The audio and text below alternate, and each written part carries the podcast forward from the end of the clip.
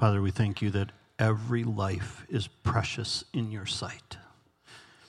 And as we look at that together today, God, I pray that you'd overwhelm us with a sense that you long for us to choose the life that you are ready to bring into each of us.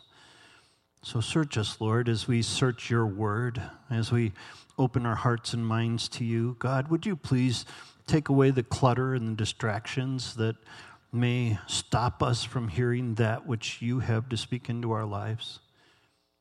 Prepare us to hear truth and to be illuminated by that truth, God. I pray this in your name. Amen. Amen. I released the children through grade four off to Children's Church where they're waiting for you and ready to, to begin to teach you. As we look again for a moment here at Deuteronomy chapter 30, in your copy of God's Word, Deuteronomy chapter 30, we're looking at this idea of what does it mean to choose life. And I love this passage because God, through Moses, basically talks to the people of Israel and says, Choose life. And uh, the verses that Mike read for us this day I call heavens and earth uh, as witnesses against you that I've set before you life and death, blessings, cursing. Choose life so that you and your children may live, that you may love the Lord your God, listen to his voice, hold fast to him, for the Lord is your life. Not a powerful statement. The Lord is your life, and he will give you many years in the land that he swore to give your fathers, Abraham, Isaac, and Jacob. The background of this text, of course, comes as Israel is getting ready to enter into the land that God has promised them. And they're, they're for a second time considering entering this land. The, the first time they came, they decided that it was too dangerous and that they wouldn't enter. And so that caused for 40 years of wandering. So we know that they were released and redeemed from Egypt in a powerful way by the hand of God, brought to, ex, uh, to the mountain uh, where they received the law. Moses received the law and brought that to them, brought the word of God to them. And so they were a people, they had a law, and God had promised them a land. All they needed to do was go into that land and chose not to. So, Deuteronomy, the second reading of the law, the second time the law comes to, to God's people through Moses, and this time they're going in. And he says to them these powerful words as you go in, make sure that you choose life. In verse four, or 15, it says, See, I set before you today life and prosperity, death and destruction. So we see the contrasts here life, prosperity, death, destruction, light, darkness, blessing, curses. As we go through Scripture, these are contrasted with each other. As, as God is the one who brings in life, God is the one who brings light, God is the one who brings blessings, and, and Satan is the one, and, and, and this darkness in our world, and all of these things that are in opposed. And God says you are able to choose life. And he encourages them to do that as they go into this land. And Moses says, What I'm commanding you today is not too difficult for you or beyond your reach. It's not up in heaven that you need to go there, and, and it's not that you need to cross the sea. The word is very near you, it's in your mouth so that you may obey it. So there's this, this idea that as they're sending, as he's sending them into this land. Now we understand this is in the old covenant and, and the promise, the covenant that God had, had made with Abraham, Isaac, and Jacob this land promise and, the, and, and this covenant. And God, we realize, is a covenant making, covenant keeping, covenant enabling God. And so as He comes and He's keeping this covenant to His chosen people, Israel, telling them to go in and choose life. And He gives them four reasons why it's so important for them to choose life that they and their children may live that they may love the Lord their God, that they may listen to his voice, and that they may hold fast to him. That's how we grab hold of the life that the Lord is longing to give us. What about for us today? That's the old covenant. That's the covenant, the covenant that God made with um, Abraham, Isaac, Jacob, and Moses and the nation of Israel, and a covenant that still has ramifications today. Amen. As we continue to look at that. But what about for us in this new covenant since Christ has come into the world and sacrificed his life for us? What, what about us? Well, in it, we see that still the Lord is our life. God is the giver of life. And the first place we see that is God being the giver of physical life. And if you turn in your copy of God's Word to John chapter 1, We'll be in John a little bit. We're going to be in several places in Scripture, praise God. But John chapter 1, verses 1 through 4, in the beginning was the Word. And John will indicate a little farther in the text that the Word is Jesus. So in the beginning was the Word, Jesus, and the Word was with God, and the Word was God. He was with, he was with God in the beginning, and through him all things were made. Without him, nothing has been made, or nothing was made that has been made. In him was life, and that life was the light of men. And so he's talking here about Jesus, the Son being the one through whom God chose to create. And, and as we look at that and we see that God spoke and things came into being, the Word was there. Colossians chapter 1 in that amazing paragraph of the supremacy of, of the Son of God, it says, All things have been created through him and for him. So God is the creator of all life. Genesis chapter 2, verse 7, when it talks about the creation of Adam. Then the Lord God formed a man from the dust of the ground and breathed into his nostrils the breath of life, and man became a living being. Now, I don't know about you, but I'd like a whole lot more detail than that. But somehow, some way, God, from the dust of the ground, formed a man and then breathed life into that man. And Adam was created in the image of God.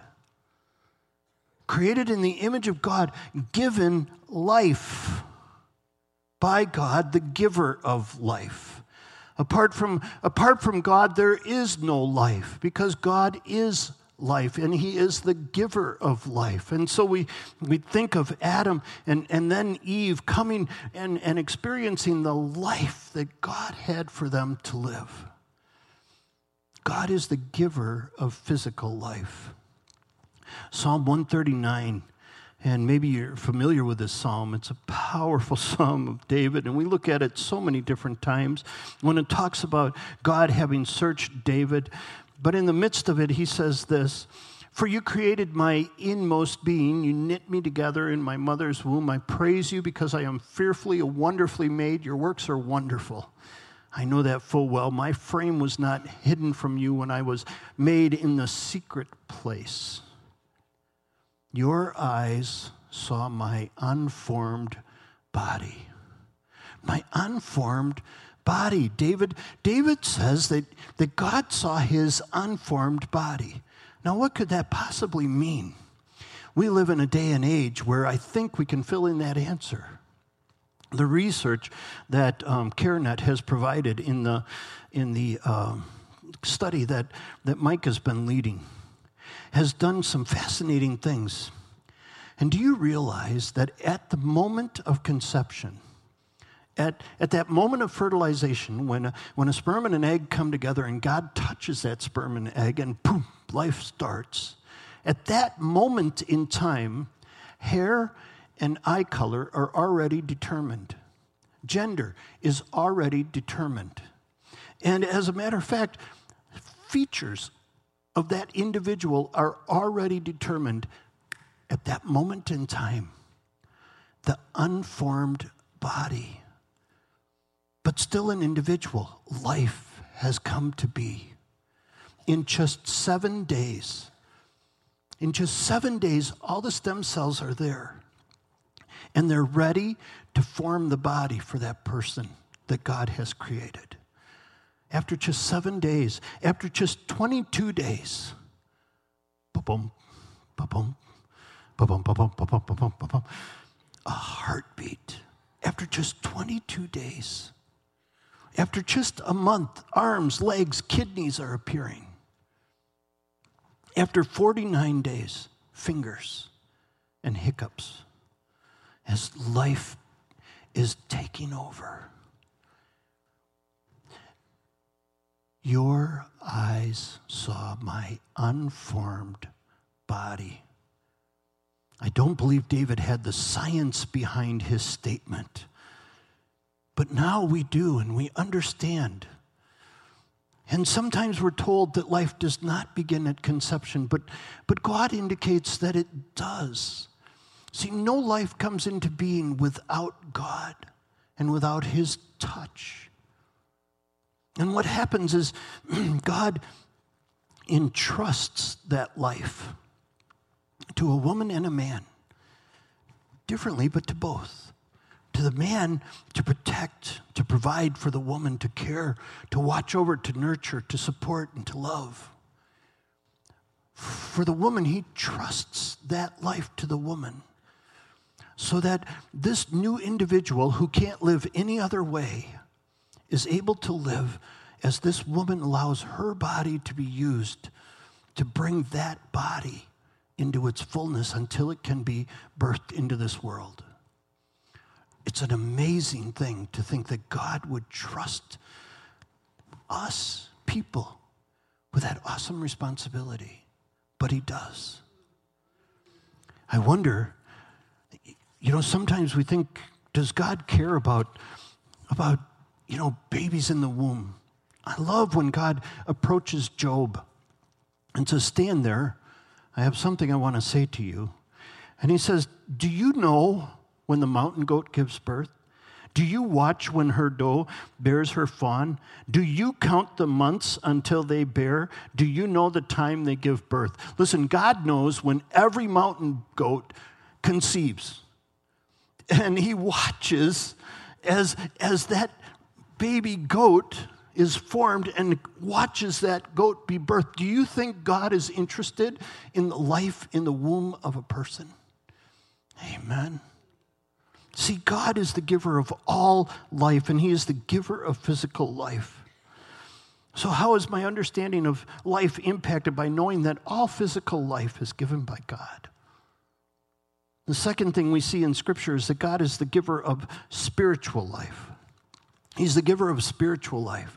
And John 3:16 for God so loved the world that he gave his one and only son that whoever believes in him will not perish but have everlasting life.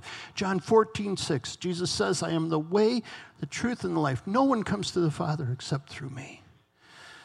See Adam and Eve they were conceived or they were made by God, created by God, and, and they were placed in the garden.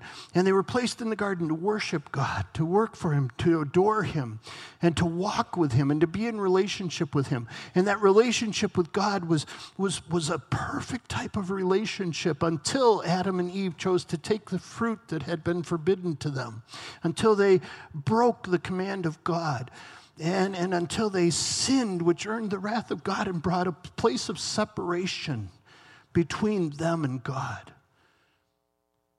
Spiritual death. He said, If you eat that fruit, you will die. And Satan said, You won't die. And Eve took it and ate it and gave it to Adam, who was with her, and he ate it. Now, they didn't drop dead at that moment in time, but at that moment in time, death came into the world because the wages of sin is death and it's spiritual death. And that spiritual death has been passed forward into each person who's ever been born.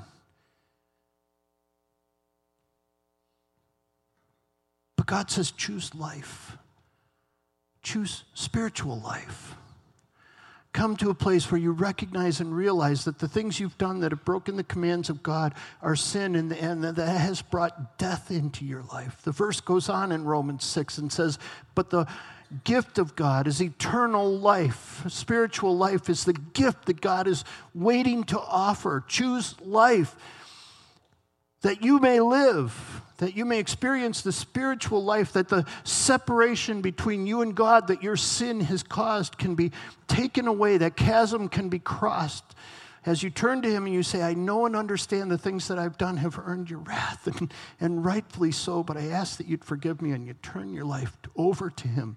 You exchange your life of sin for His life of righteousness, and you experience spiritual life in Romans chapter 10, Paul takes that passage in Deuteronomy and brings it forward to the Israelites of his day, the Jews of his day.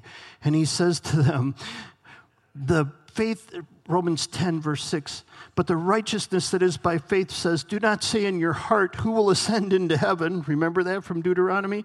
Who will descend into the deep? But what does it say? The word is near you, it's in your heart and in your mouth. Isn't that great? That, that even in this new covenant, that God, who is a covenant making, covenant keeping God, is keeping his covenants with the Jewish people, but he's bringing a new covenant into our lives, that the word is very near us. And the word that we have that's so near us is the word of truth. It's scripture, it's Jesus. The word is near us. It's if you declare with your mouth Jesus is Lord and you believe in your heart that God raised him from the dead, you'll be saved. Amen. For it is with your heart that you believe and justify, and it, was, it is with your mouth that you profess your faith and are saved. So I trust and pray that you've experienced spiritual life. I can see you all have physical life, but have you experienced spiritual life? The third thing we see is that God is the giver of emotional life. He's the giver of emotional life. In John 10 10, which was our verse of the year a few years back, the thief comes only to steal, kill, and destroy, but I have come, Jesus said, I have come that they may have life and have it to the full. Choose life.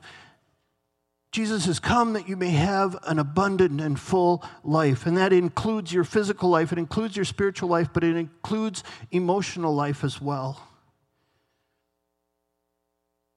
In 1 John chapter 2 verse 2 there's such an important passage as it talks about the truth. And John says this I write these things to you so that you will not sin. But if anyone does sin he says we have an advocate with the Father, Jesus Christ, the righteous one. He is the atoning sacrifice for our sins. See, Jesus is the one who is bigger than any of the mistakes we've made, any of the choices we've made to turn away from the commands of God, to turn away from the love of God.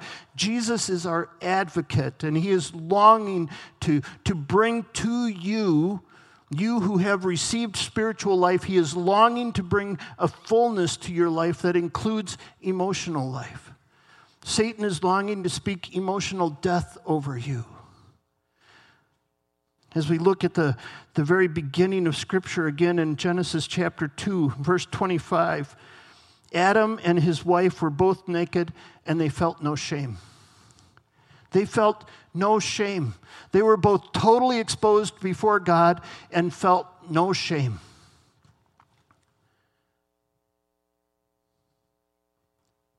And then they ate the fruit. And as soon as they ate the fruit, as soon as they sinned, they were overwhelmed with guilt and with shame. And guilt and shame caused them to hide, to grab a couple of fig leaves and, and put themselves behind a fig tree and hide from God. No longer exposed before God, they chose to hide and shame entered into the world. Jesus has come to free us from our sin, but to free us from our shame as well. You see that because Romans 10, Paul goes on to say, as the scripture says, anyone who believes in him will never be put to shame. See, there's no condemnation for those who are in Christ Jesus. Satan would love to define you by the things that have defeated you, but that's not how God defines you. God defines you by what Jesus has done for you. And if you've come to a place where you've asked for forgiveness for your sins, you've been forgiven. It's a matter of accepting the forgiveness you've been given, but then it's a matter also of saying, I will not live in the shame that comes from that. In Psalm 32, David, when he's confronted with his sin, writes this maskil and he says, Blessed is the one whose transgressions are forgiven, whose sins are covered. Blessed is the one whose sin the Lord does not count against them, and in whose spirit there is no deceit. See, there's that place where, where there's this blessing that comes on all of us who stand before the Lord, transparent before Him, and, and say, God, I, am I'm, I'm exposed before you. I'm transparent before you. You know everything I've ever done. You know that, that the Lord's been with you every moment of your life since your unformed body. He's seen everything that you do, He knows everything that you've thought. He's been with you every moment of your life. There's not one thing you've done or thought or anything that He's not aware of. Isn't that freeing? See, if, if, you, if you, when I say that, if you feel like, oh, then you haven't taken hold of this emotional life. You haven't understood the forgiveness that you've been given. You, you're living in shame that does not need to be in your life. Because the very fact that God has been with you every moment of everything you've experienced allows you to say, God, I know you already know about this, but I want to confess it to you so that there's nothing between us. And shame goes away. David goes on to say, When I kept silent, my bones wasted away. Through my groaning all day long, for day and night your hand was heavy on me. My strength was sapped as in the heat of summer, and I acknowledged my sin to you, and I did not cover my iniquity. I took the fig leaves off I said, I will confess my transgressions to the Lord, and you forgave the guilt of my sin. Guilt gone. Sin gone. Shame gone.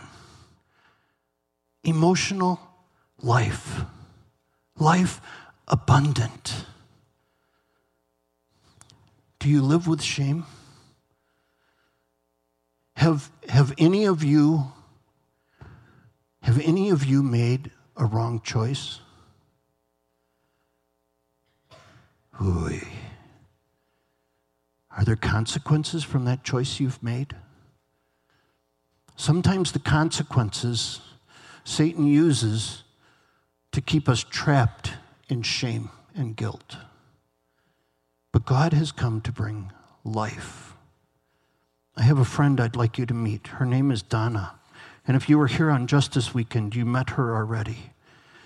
But I'd asked her to share a little bit more of her testimony because her testimony proclaims the truth of what emotional life can bring into the life of someone. Donna, thank you for being with us. Thank you. Good morning. Um, before I get into my story, um, just wanted to kind of highlight that as a woman who chose abortion, anytime those words in uh, the service or even when speaking, you know, true, choose life, um, that phrase is like a dagger in my heart because I didn't choose life at one point in my life. Um, and you know, the highlight, or you think everybody's looking at you. She's the one that didn't choose. She's the one, that, and that's not true. Um, and Satan uses that to keep us down. He wants us to build up those walls so that we stay frozen in fear um, because we don't want anybody to know what we've done um, for that condemnation. Um, and as you'll see in my story, um, the emotional death that Pastor Chuck talks about is so crippling and why is probably behind a lot of the decisions uh, that women feel they need to make. Um, so I was uh, uh, 17 when I made a, a quick decision that, uh, that changed my life. And even though I believe when I was eight, um, I think I was saved because I went into a closet and I asked Jesus to come into my life. And I know he did, but I was not, um, was not groomed and taught what that meant. So as I went through life, I really didn't understand um, who Christ was and what it meant to have a relationship with Him. Um, so at 17, um, I was uh, still a virgin, and I um, had these strong morals, I believe, from when I was saved. And um, I was dating a boy that I had intended to get married. Um, so I let my guard down and I said, hey, you know, I'm going to marry this guy. It'll be okay. So we started a sexual relationship. And um, I went on the pill. I thought I was being all responsible because I have the guy I'm going to marry. I'm, you know, taking precautions. And my pride was like, I'm doing a great job. Then my mother found out that um, I, we were having sex. And because I was on the pill, uh, she said, you know, t- she told me to go off the pill. Come to find out later, that was because if people knew I was on the pill, they knew I'd be having sex and that would look bad on her. So I went off the pill and I got pregnant. My world stopped. I was angry, confused, scared, scared of the consequences of what this pregnancy and this choice to have sex would make. Um, my boyfriend, Jack, his family, you know, he was the poster child, he was the perfect son how could I tarnish that, you know, precious re- um, reputation? Um, because it was all my fault that I was pregnant, of course. Um, we didn't talk about it. He never, we never said anything about it. I just went through the motions. I thought I had to fix this. I messed up. Went to Planned Parenthood. There's no consultation there. They just give you a phone number and they say call. Uh, so I called, we made the appointment, and I went to Milwaukee. Um, at that point, I was pretty much already numb. Um, I was a zombie. Uh, the place was packed, and it was um, like a, a, slaughterhouse. Everybody was just going room to room. You know, you check in, you go to the next room, get your blood pressure, and they just pack you through. Um, so I got to the room, and I saw a tube from the machine, and I asked if that's where, you know, the baby's going to go, and they said yes. So it started.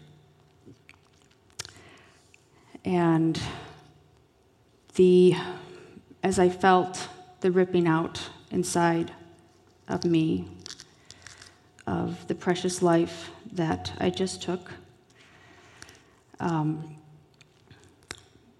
the baby that I chose to abort um, with no consideration, no discussion, nowhere through the process between even me and my boyfriend, my family. I had no resources at that time to have these conversations.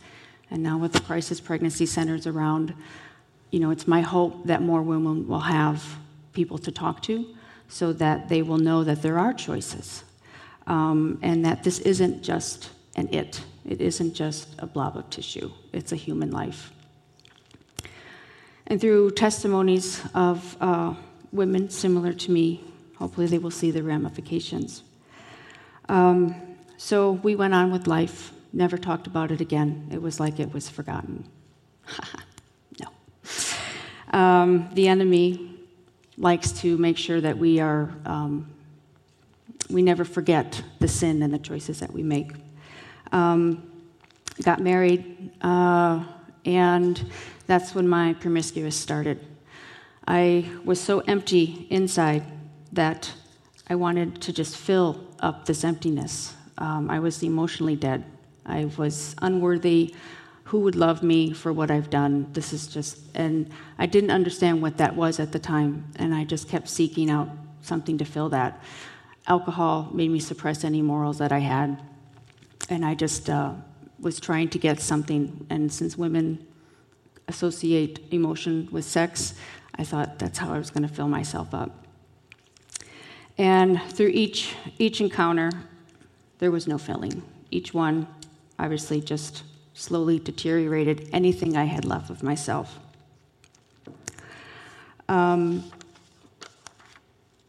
so uh, in fact, I finally got pregnant. I thought getting pregnant would fill this void. Um, and the irony with that is, I wasn't even sure if it was my husband's baby. Uh, but it was. um, and that helped fill my void for a time. I had the kids, and I was needed. I felt like I had a purpose. Um, and I just loved being a mom. It gave me, it filled up some of that emptiness for a time. But as they grew up and started to become more independent, that emptiness started to rear its ugly head again. And so then I started to drink again and have more affairs. And it came to a point where I just, I didn't even know who I was anymore. I was completely empty. Uh, 20 years of marriage, um, I can't even count how many affairs I had. Um, again, it was just unspoken. We just went through the motions. He never, you know, wanted to talk about it. Um, we just ignored it, just like we ignored the abortion. And the abortion has an impact on both the mother and the father. Um, the reason my husband at the time um, was so um, unaffectionate was because the abortion killed a part of him at that time as well. So there's healing needed for both the women and the men. It affects each of us differently. And I believe that was the destruction of our marriage. So after my final affair, um, I uh, actually had gotten beaten up and almost killed uh, because I was flirting, and a woman didn't like me flirting and decided to bash my face into the concrete. Um, it was at that point I realized who I'd become, and I, I had to stop this madness. I couldn't, I couldn't take doing what I was doing. It wasn't, I couldn't stop it. Um, so I thought maybe getting a divorce would, would do that. Um, plus, it wasn't fair to him who I had become. Um, and so I, I got the divorce. Um, the relationship I was in pretty much was rocky for obvious reasons, and he broke up. And at that point, I hit rock bottom. I didn't know where to turn. I had lost my family, I lost my kids, my house. I was completely alone.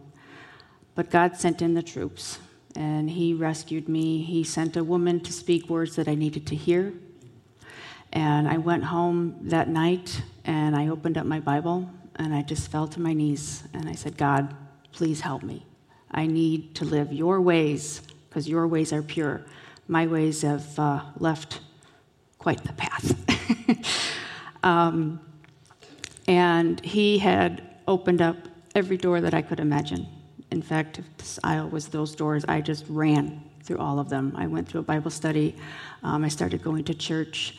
And little by little, he started to restore me room by room, just like a, a restructuring of a house. Um, and each room that he um, started to repair, he was redeeming me to be my per- perfect and pure self that he created. And for all those years, I could never look in the mirror. Um, all I saw was an ugly wretch that just kept making mistake and mistake after mistake and who could love that person because she was just horrible. Um, in fact, when I got baptized, um, I asked the pastor to kind of hold me under the water just a little bit longer than normal because I want to make sure she was gone. um, but he is so gracious, and his blood does cover all of that so that we can walk in pure transparency. And he corrected all of the broken glass in my house to be crystal clear transparency so that I could walk and, and share what He has done for me and, and that there is hope and healing and that we don't have to walk like we're carrying chains. And um, through this healing, I, um, I went through a forest to try to do some more journaling and different things to, to try to process some of the healing I was going through. And not sure where or how I came to it. Obviously, God led me right to this place. Um, I went through shrubs and trees, and I was, don't even know how I got there. Sorry, you know I got there. Um, and I came upon this tree. This tree um, was com- perfect on the outside. The bark was, uh, you know, nice and thick, but then if you look, it was completely hollowed out. There was not anything inside of this tree but the outside bark. And I looked at this tree and I'm like, that's me. I connected with this tree. I even climbed inside of it and I fit perfect. Um, and that's that unworthiness that we feel that keeps us trapped in, in not getting healing because we don't think we're worthy. Um, but God wants us to be healed so desperately. And it's similar to, um, I explain people when I'm, I'm riding and a horse is very scared, they want to flee. And for us, it's either we freeze or we want to flee. And instead of what the rider needs to do is make them turn and face it. And just like God wants us to face our fears, because He doesn't want our fears to trap us and freeze us. He wants us to be free of those fears in, in His redemption. And once we face it and we turn that horse to the, the scary thing and we make them look at it, and we're there to say it's okay, just like God is saying, It's okay, I'm with you. And we're with that horse as they walk on and say, Ah. And there's this letdown of like, Okay, I can do this because I have God with me, and He's with us every step of the way.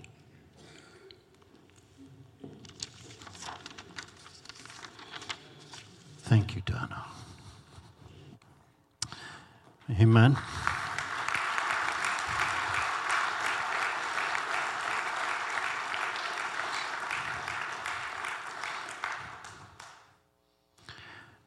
Satan comes to steal, kill, and destroy. You see that, right? How many of you could resonate as she began pulling things off? He's come to steal, kill, and destroy. And maybe for you it's an abortion in your past. Maybe, whether a man or a woman, maybe it's pornography. Maybe it's sexual trauma. Maybe it's, maybe it's one of a hundred different things. And you feel like this God is the giver of life. I have come, Jesus said, so that you may have life and have it to the full. He restores, He redeems, He buys back. He, he's an amazing Savior. And He longs for you to experience this healing in your life a sanctity of life. God is the giver of all life. Lord God, for each person in this room, for myself, the places, Lord, where I feel overwhelmed with guilt or with shame or with sin. For each person here, whoever they are, you know each one of us, Lord. Wherever that healing touch may be needed by you, would you bring that healing touch in? Would you help us, Lord, embrace the forgiveness that you've brought into our lives? Would you help us with the shame, with the guilt, according to your promise that those who trust in you will never be put to shame? We pray this in your name. Amen. May I ask you, please, to stand and hear God's good word for you? Donna's headed to the back. If you'd like to talk to her at all, she'll be back there and she'd be glad to talk to you. The insert for 2361 talks about opportunities for you to go and find healing if, if you have these things in your past.